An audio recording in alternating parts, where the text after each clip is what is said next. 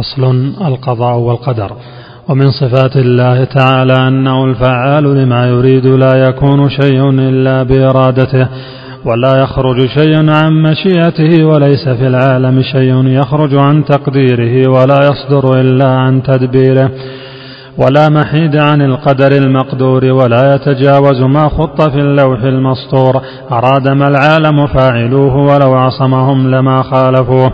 ولو شاء أن يطيعوه جميعا لأطاعوا خلق الخلق وأفعالهم وقدر أرزاقهم وآجالهم. يهدي من يشاء برحمته ويضل من يشاء بحكمته. قال تعالى لا يسأل عما يفعل وهم يسألون.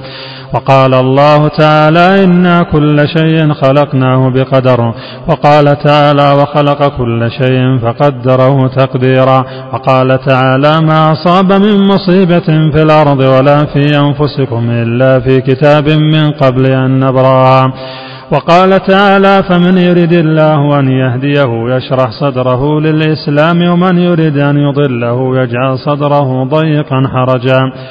روى ابن عمر رضي الله عنهما أن جبريل عليه السلام قال للنبي صلى الله عليه وسلم ما الإيمان؟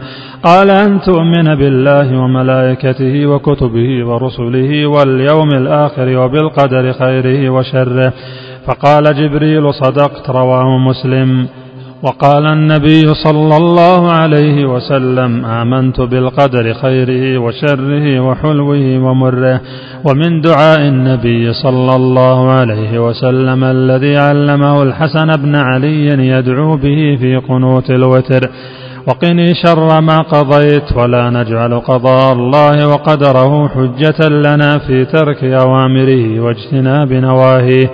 بل يجب أن نؤمن ونعلم أن لله علينا الحجة بإنزال الكتب وبعثة الرسل قال الله تعالى لئلا يكون للناس على الله حجة بعد الرسل.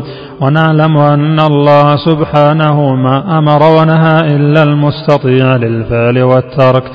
وأنه لم يجبر أحدا على معصية ولا اضطره إلى ترك طاعة.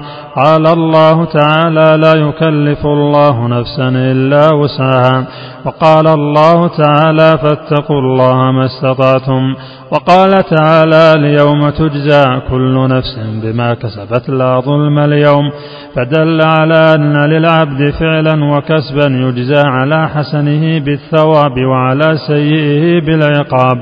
وهو واقع بقضاء الله وقدره.